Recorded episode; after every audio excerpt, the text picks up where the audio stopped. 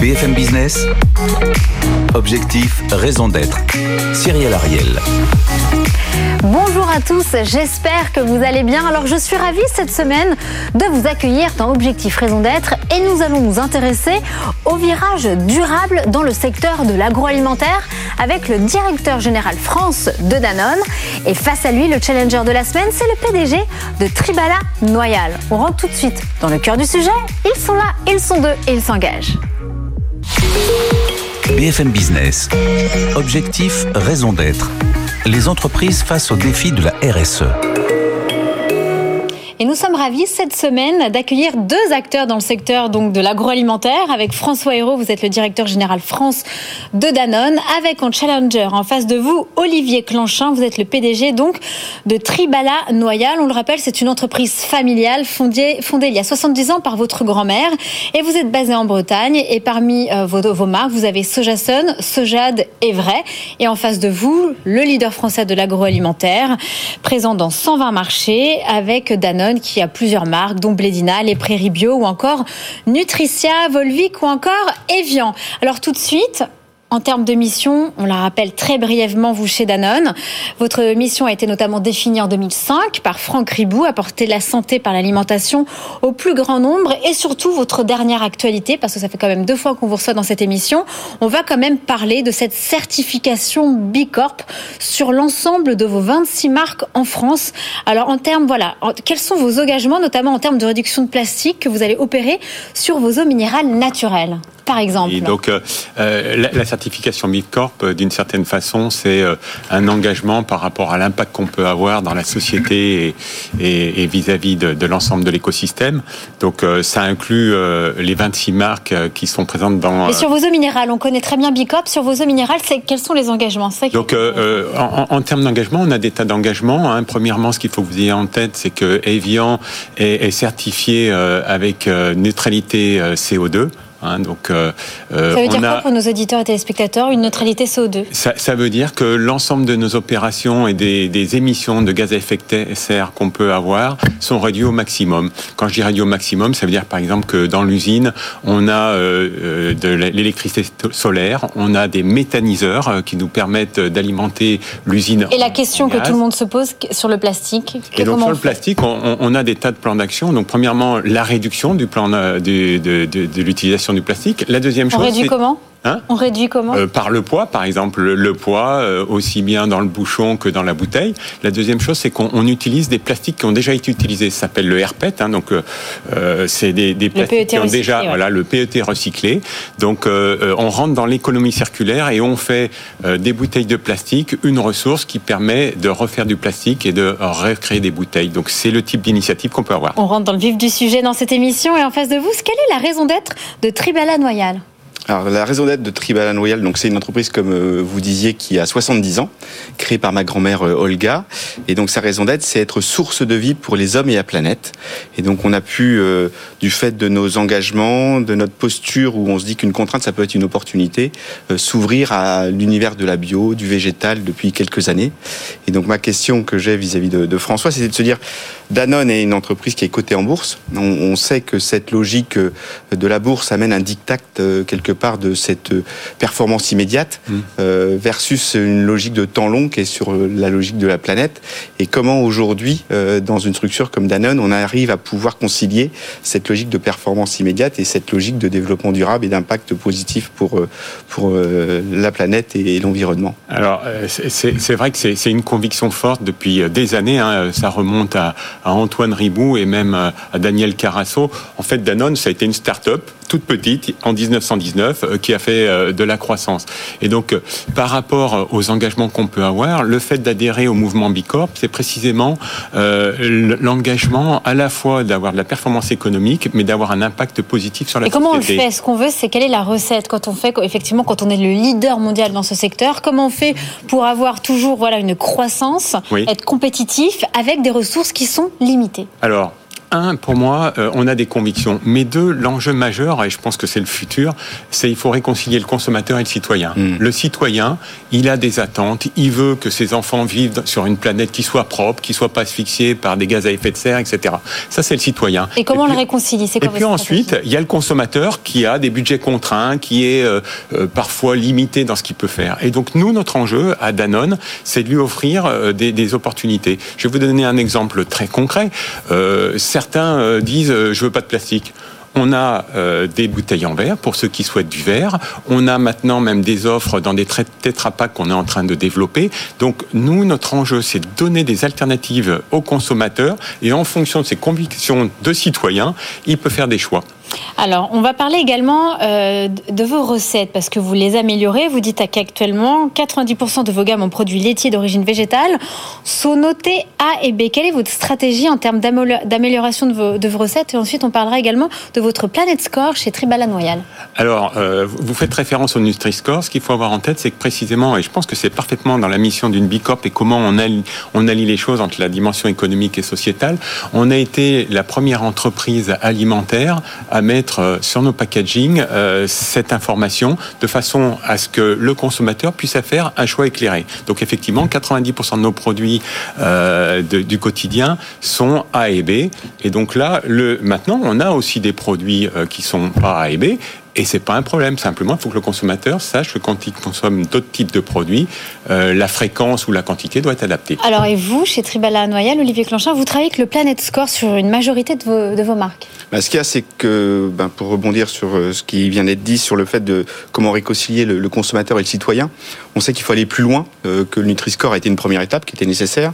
Euh, maintenant, c'est quel est l'impact véritablement que peut avoir le produit ben, sur son environnement, sur son écosystème. et donc, c'est vrai que les packs sont de plus en plus petits.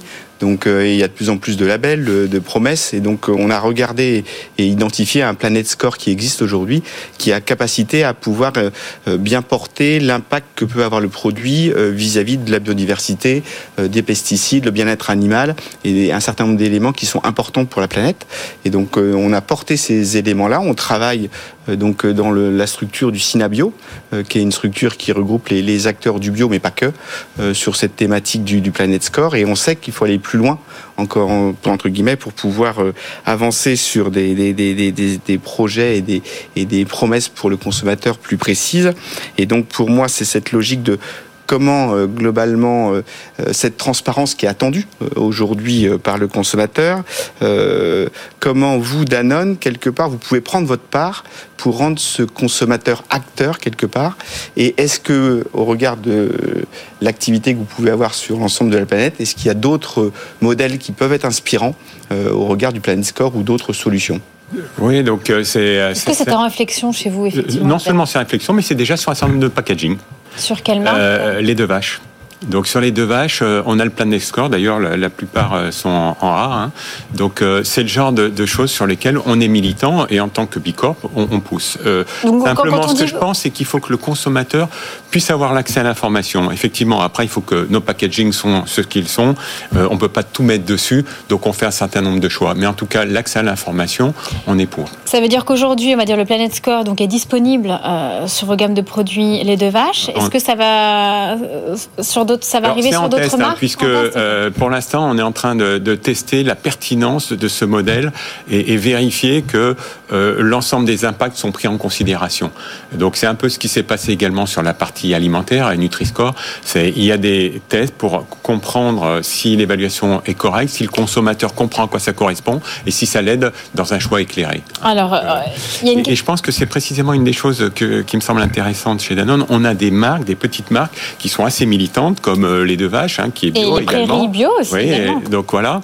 Et, donc sur lesquels on fait des tests qui sont en avance et qui font pousser le système. Et ensuite, je pense qu'en tant que grande entreprise, on est en mesure parfois de faire basculer les systèmes. Je vous parlais de Nutri-Score, c'est une des choses. Euh, Moi, il, y a il y a quelque chose que j'aimerais aborder avant la fin de, de cette partie. C'est très très intéressant avec vous deux. Moi, j'apprécie beaucoup cette certification, labellisation Bicorp. Et vous, vous êtes véritablement emparé de cette certification. Vous êtes le leader mondial. Et en face de vous, c'est intéressant. On a un acteur breton, français, euh, franchouillard, il faut le dire. Et vous le dites, vous le revendiquez, Olivier Clanchin, vous ne faites pas la course au label. Pourquoi quand, vous voyez qu'effectivement le leader mondial français également Danone, il est société à mission, c'était le premier à avoir être devenu société à mission euh, parmi les, entreprises cotées. Ils sont en train pareil de, labelliser euh, leurs marques, dont certaines marques comme les Priro, on dépasse les scores des 100 sur 200. Et vous, vous militez en disant nous on fait déjà du bio, euh, on était déjà militants et on va dire engagés dans les années 70 et enfin il y a 70 ans, mais vous les certifications aujourd'hui vous dites non. Alors, je sais pas qu'on dit non, mais c'est est-ce qu'on en a besoin? Voilà. Et donc, euh, de quelle manière l'entreprise peut se présenter? Euh, J'ai la chance d'être dans une entreprise 100% familiale, euh, donc avec, je dirais, une logique d'un capital qui est préservé, avec une pression de ce fait, une logique du temps long. Moi, je représente la troisième génération. Ma mission, c'est de préparer la, quatrième génération. Et donc, au regard de cela, je me dis que les engagements que prend l'entreprise sont clairs autour de, sa raison d'être, de sa vision à 2035, et on n'a pas besoin d'une certification où je n'ai pas besoin de me protéger euh, vis-à-vis d'un actionnariat qui pourrait me mettre sous pression et m'éloigner euh, globalement de ce que ma raison d'être euh, initiale de l'entreprise. Donc après la logique, nous on a fait la bascule du végétal. Donc on a fait cette bascule dans les années 88 et on est aussi dans une dynamique où on est plutôt apporter une, une, logique positive. Donc j'aime bien dire que chez Tribal Royal, on est pour les combats pour et contre les combats contre. Et, la question, c'est de se dire justement au, regard de cette transition alimentaire qui est en cours, euh, on voit la France qui investit aussi autour de, son plan Protéines France. Euh, comment vous aussi, Danone, avez capacité à être justement un vrai acteur engagé sur cette transition? Comment vous pouvez faire bouger les institutions du fait de votre leadership et d'être mmh. à même de pouvoir embarquer l'ensemble des filières et des parties prenantes dans cette logique de transition alimentaire. François Hérault Oui, donc euh, simplement sur la certification, je pense que c'est bien de dire qui on est.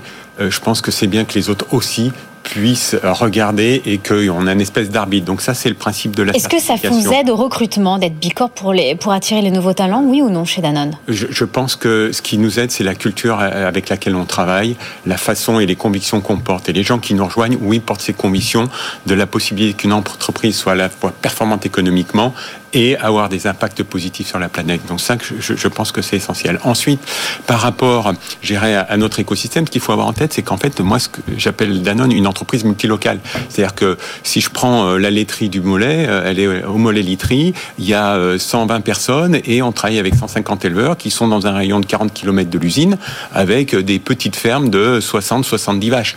Donc en fait, on est profondément ancré dans les territoires. Ensuite, sur la partie évolution, effectivement, sur la partie du végétal, hein, donc on a la marque Alpro qui, qui, qui, est en train de se développer. Et donc par rapport à l'approche protéine, euh, ce qu'il faut que vous ayez en tête, par exemple, c'est que tous les sojas qu'on utilise dans notre usine alsacienne de, issus de filières françaises. Voilà, sont issus de filières françaises. Et on n'a pas eu le temps d'aborder également la transformation de votre ferme laitière euh, pour accompagner, pour faire de la production d'avoine. En tout cas, ce sera pour une prochaine fois. Il est temps d'accueillir notre débriefeuse de la semaine. BFM Business. Objectif, raison d'être. Le débrief. Et cette semaine, nous sommes ravis de la recevoir en chair et en os. Marie Andérez, vous êtes ingénieure agroalimentaire. Vous êtes également diététicienne et vous avez un master en neurosciences. Alors, voilà. Tout d'abord, qu'est-ce que vous, en pensez euh, de ces engagements, on va dire, du groupe Danone? Et puis ensuite, quelles sont vos questions pour le directeur général François Hérault? Alors, justement, Danone est une entreprise qui est engagée au niveau de l'environnement. C'est une belle pépite française. C'est un leader euh, du agroalimentaire et du produit laitier. Et c'est une entreprise qui travaille dans le local. Donc ça, c'est très bien. Et là, il y a une question. Donc, j'ai vu que la Danone est impliquée pour acheter euh, dans le local avec les agriculteurs en tant que partenaire. On essaie de payer le lait à un prix correct. Il y a, vous avez une formule de calcul qui est un peu améliorée pour permettre aux agriculteurs d'avoir un juste prix. Oui. Sauf que actuellement, les agriculteurs sont touchés par une grande augmentation des matières premières, des engrais, de l'énergie. Et donc la question est la suivante. Qu'est-ce que peut faire euh, Danone, en fait, pour ses partenaires agriculteurs qui actuellement traversent, on va dire, une période très compliquée pour produire leur lait parce qu'ils ont leur coût qui explose? Pour que ces entreprises françaises continuent d'exister, continuent d'être là, parce que c'est important en fait pour nous euh, que la production laitière reste en place. C'est quasiment une question de sécurité alimentaire, voire de sécurité nationale. Donc voilà, qu'est-ce que peut faire Danone pour sécuriser cette période compliquée où les échanges mondiaux sont perturbés Bien sûr. Donc euh, bah, la première chose, c'est que cette difficulté, on l'avait identifiée depuis longtemps, et donc depuis 2010, on a des contrats long terme avec euh, les éleveurs qui nous fournissent en lait. Depuis 2015, on avait intégré les coûts de production. Oui. Hein, donc ça, c'est important. Et donc si les coûts de production augmentent, le prix auquel on achète le lait augmente indépendamment des spéculations ou des effondrements du marché. Donc ça, c'est un point. Alors après, à court terme, il y a eu une explosion. Donc on a été amené avec un certain nombre d'organisations de producteurs à revoir les formules de façon à les réactualiser plus rapidement. C'est pas la même chose quand il y a une inflation à 0,3 que quand il y a une inflation comme celle qu'on peut avoir. Hein. donc ça, euh, on, le fait. Et ensuite, on, on, veut pousser la souveraineté alimentaire. Et par exemple, on a euh, signé avec l'une des organisations de producteurs dans le centre-est un accord qui nous permet euh, de financer l'alimentation locale, c'est-à-dire ne pas faire appel à euh, des céréales qui viennent d'autres pays. Donc l'alimentation locale, c'est un des enjeux. Et euh, je dirais qu'on travaille, nous, sur le concept d'agriculture régénératrice, à la fois sur le bien-être animal, l'accompagnement des, des, éleveurs, mais également la façon dont ils produisent le lait, et c'est un point important pour nous. Quoi. Deuxième question, Marie. Donc ça c'était une question. La deuxième question était sur les pots de yaourt, puisque les pots de yaourt classiques, d'accord, Activia, il y a tout ce qui est Danone Nature, ce sont des pots qui se recyclent très mal. De fait, leur composition de plastique est friable, euh, de leur composition avec des couches d'aluminium, du papier, donc c'est quelque chose qui se recycle mal. En France, on n'a pas de filière pour recycler ces pots-là correctement. Donc, qu'est-ce qu'on peut faire pour aller vers des formats plus familiaux ou plus vers du carton ou plus vers du plastique comme le skier, par exemple? Alors, vous avez tout à fait euh, raison. Donc, première Elle ne rigole pas, Marianne Non, non, euh, mais euh, absolument. On, est en train de développer des offres avec des contenants de 400, 500 grammes de façon à limiter le packaging par rapport aux produits contenus. Ça correspond pas à tous les usages. Donc ensuite, ce qu'on fait, c'est toutes les innovations qu'on fait, on essaye de les faire dans des nouveaux emballages type carton. Euh, et puis dernier les pots point. en verre, vous avez lancé les pots en verre, le do it yourself également il y a à peu près 12 mois, 18 euh, mois. Hein, Ça marche bien ou pas? Non. Non, non, ah. globalement, globalement. Que vous avez essayé chez vous Non, euh, on a, on offre aux consommateurs la possibilité d'acheter et de faire un retour euh, des pots en verre. Euh, la praticité étant encore un peu compliquée, ça fonctionne assez moyennement. C'était une bonne idée, mais c'est difficile à exécuter. Et le consommateur, ce qu'il cherche, c'est quand même de la simplicité et de la facilité. Donc, pour l'instant, il a encore une préférence pour les pots en plastique. donc voilà. Ensuite, on vient de lancer sur la marque Danone. Et donc, si vous achetez un Danone nature il est dans un pot en PET, PET. Voilà, il est en PET, il vient de changer. Vous avez peut-être remarqué qu'il y a un nouveau packaging. Donc, ça n'est plus du PS, mais c'est du PET. Et l'ambition, c'est qu'il soit recyclable. Merci beaucoup, Marie Anderes. On passe tout de suite aux questions des internautes. BFM Business. Objectif, raison d'être. Les entreprises face au défi de la RSE cette semaine, nous avons interrogé sur les réseaux sociaux Instagram et LinkedIn, enfin plutôt j'ai interrogé, des questions pour vous, François Hérault. Et là, on va rester un peu dans cette thématique. Julien nous, vous demande comment Danone prévoit ces prochaines années de sensibiliser ses consommateurs à la circularité et à l'upcycling. Alors tout à fait, la circularité, c'est un de nos gros combats. Euh, une des choses qu'on souhaiterait, par exemple, de façon à augmenter le taux de recyclabilité des, des bouteilles, c'est de mettre en place une consigne. Donc euh, on, on, travaille pour l'instant pour essayer de monter avec l'ensemble de l'écosystème, parce que bien entendu, on peut pas le faire tout seul.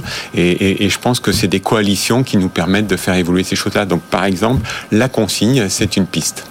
Une question d'Amandine. Quel est l'avenir de vos deux fonds écosystème et communities? Alors, c'est des fonds effectivement euh, qui, qui aident des entreprises à, but social euh, et donc euh, ils continuent à investir. Jusqu'à maintenant, ils ont investi à l'étranger. Ils commencent à investir en France. Vous verrez prochainement des annonces pour des investissements en France sur des business sociaux, comme on dit, qui ont pour ambition d'avoir un impact positif. Une question de Yves. Est-ce que Danone restera société à mission? Bien entendu, ça a été annoncé, euh, société à mission, et nous, nous sommes Bicorp au niveau France, mais euh, l'ambition, c'est qu'en 2025, l'ensemble des entreprises dans le monde soient Bicorp. Et vous êtes passé d'ailleurs de 2030 à 2025 pour euh, labelliser toutes vos marques. Et quelle est votre politique du, du numérique responsable? Toujours la même question pour Yves. Alors euh, là, j'ai un petit peu de mal à, voir. Non, je pense qu'ils font référence au fait que le développement du numérique euh, implique beaucoup de consommation euh, d'énergie. en ce qui nous concerne, on, communique avec nos consommateurs et les citoyens au travers des médias qu'ils utilisent et donc notamment du numérique. une question de Muriel hein, que j'ai que j'ai commencé à aborder dans cette émission. La bouteille plastique est le premier déchet plastique retrouvé sur nos plages en Europe et cela correspond à une part importante de l'activité du groupe. Alors quelle est votre politique en la matière? Est-ce que vous misez sur le développement de l'eau embouteillée ou sur une réduction de l'activité non, donc euh, on, milite pour la consigne de façon à ce que les bouteilles, au lieu d'être sur les plages, euh, soient réutilisées de façon à, ce qu'on entre dans un monde circulaire. Et dernière question de Sébastien, quelle est votre euh, politique en matière de traçabilité au niveau de votre lait? Quelle transparence pour les consommateurs? Alors euh, notre lait, globalement, il vient euh, d'éleveurs euh, qui sont autour des laiteries. donc c'est du lait français qui est utilisé dans nos laiteries. et je dirais, on a une traçabilité excessivement forte de façon à garantir la qualité. On a la chance d'avoir des éleveurs qui font un superbe lait et on travaille avec eux en permanence pour l'améliorer. Vous voulez dire quelque chose, Marie? Oui, alors au niveau de, des consignes de bouteilles d'eau, moi j'ai connu ça de mon enfance. Et on les ramenait au supermarché. On avait des consignes en, verre pour euh, l'eau gazeuse et on les ramenait toutes les semaines. Donc en fait, là, moi, je parle de la consigne plutôt sur les bouteilles plastiques, c'est-à-dire qu'au moment où vous feriez l'acte d'achat, mhm. vous, financeriez, enfin, vous payerez le plastique de façon à ce que si vous le ramenez, on vous rembourse euh, la bouteille. Merci infiniment à mes trois invités, François Hérault, Olivier Clanchin et Marie Anderes. Merci beaucoup de nous avoir un peu donné un peu les clés, voilà, sur cette stratégie, on va dire, alimentaire durable dans l'agroalimentaire. Je vous souhaite une très belle, un très beau week-end. Merci infiniment mes trois invités. Et d'ici là, portez-vous bien. À la semaine prochaine. Bye bye. BFM Business. Objectif, raison d'être.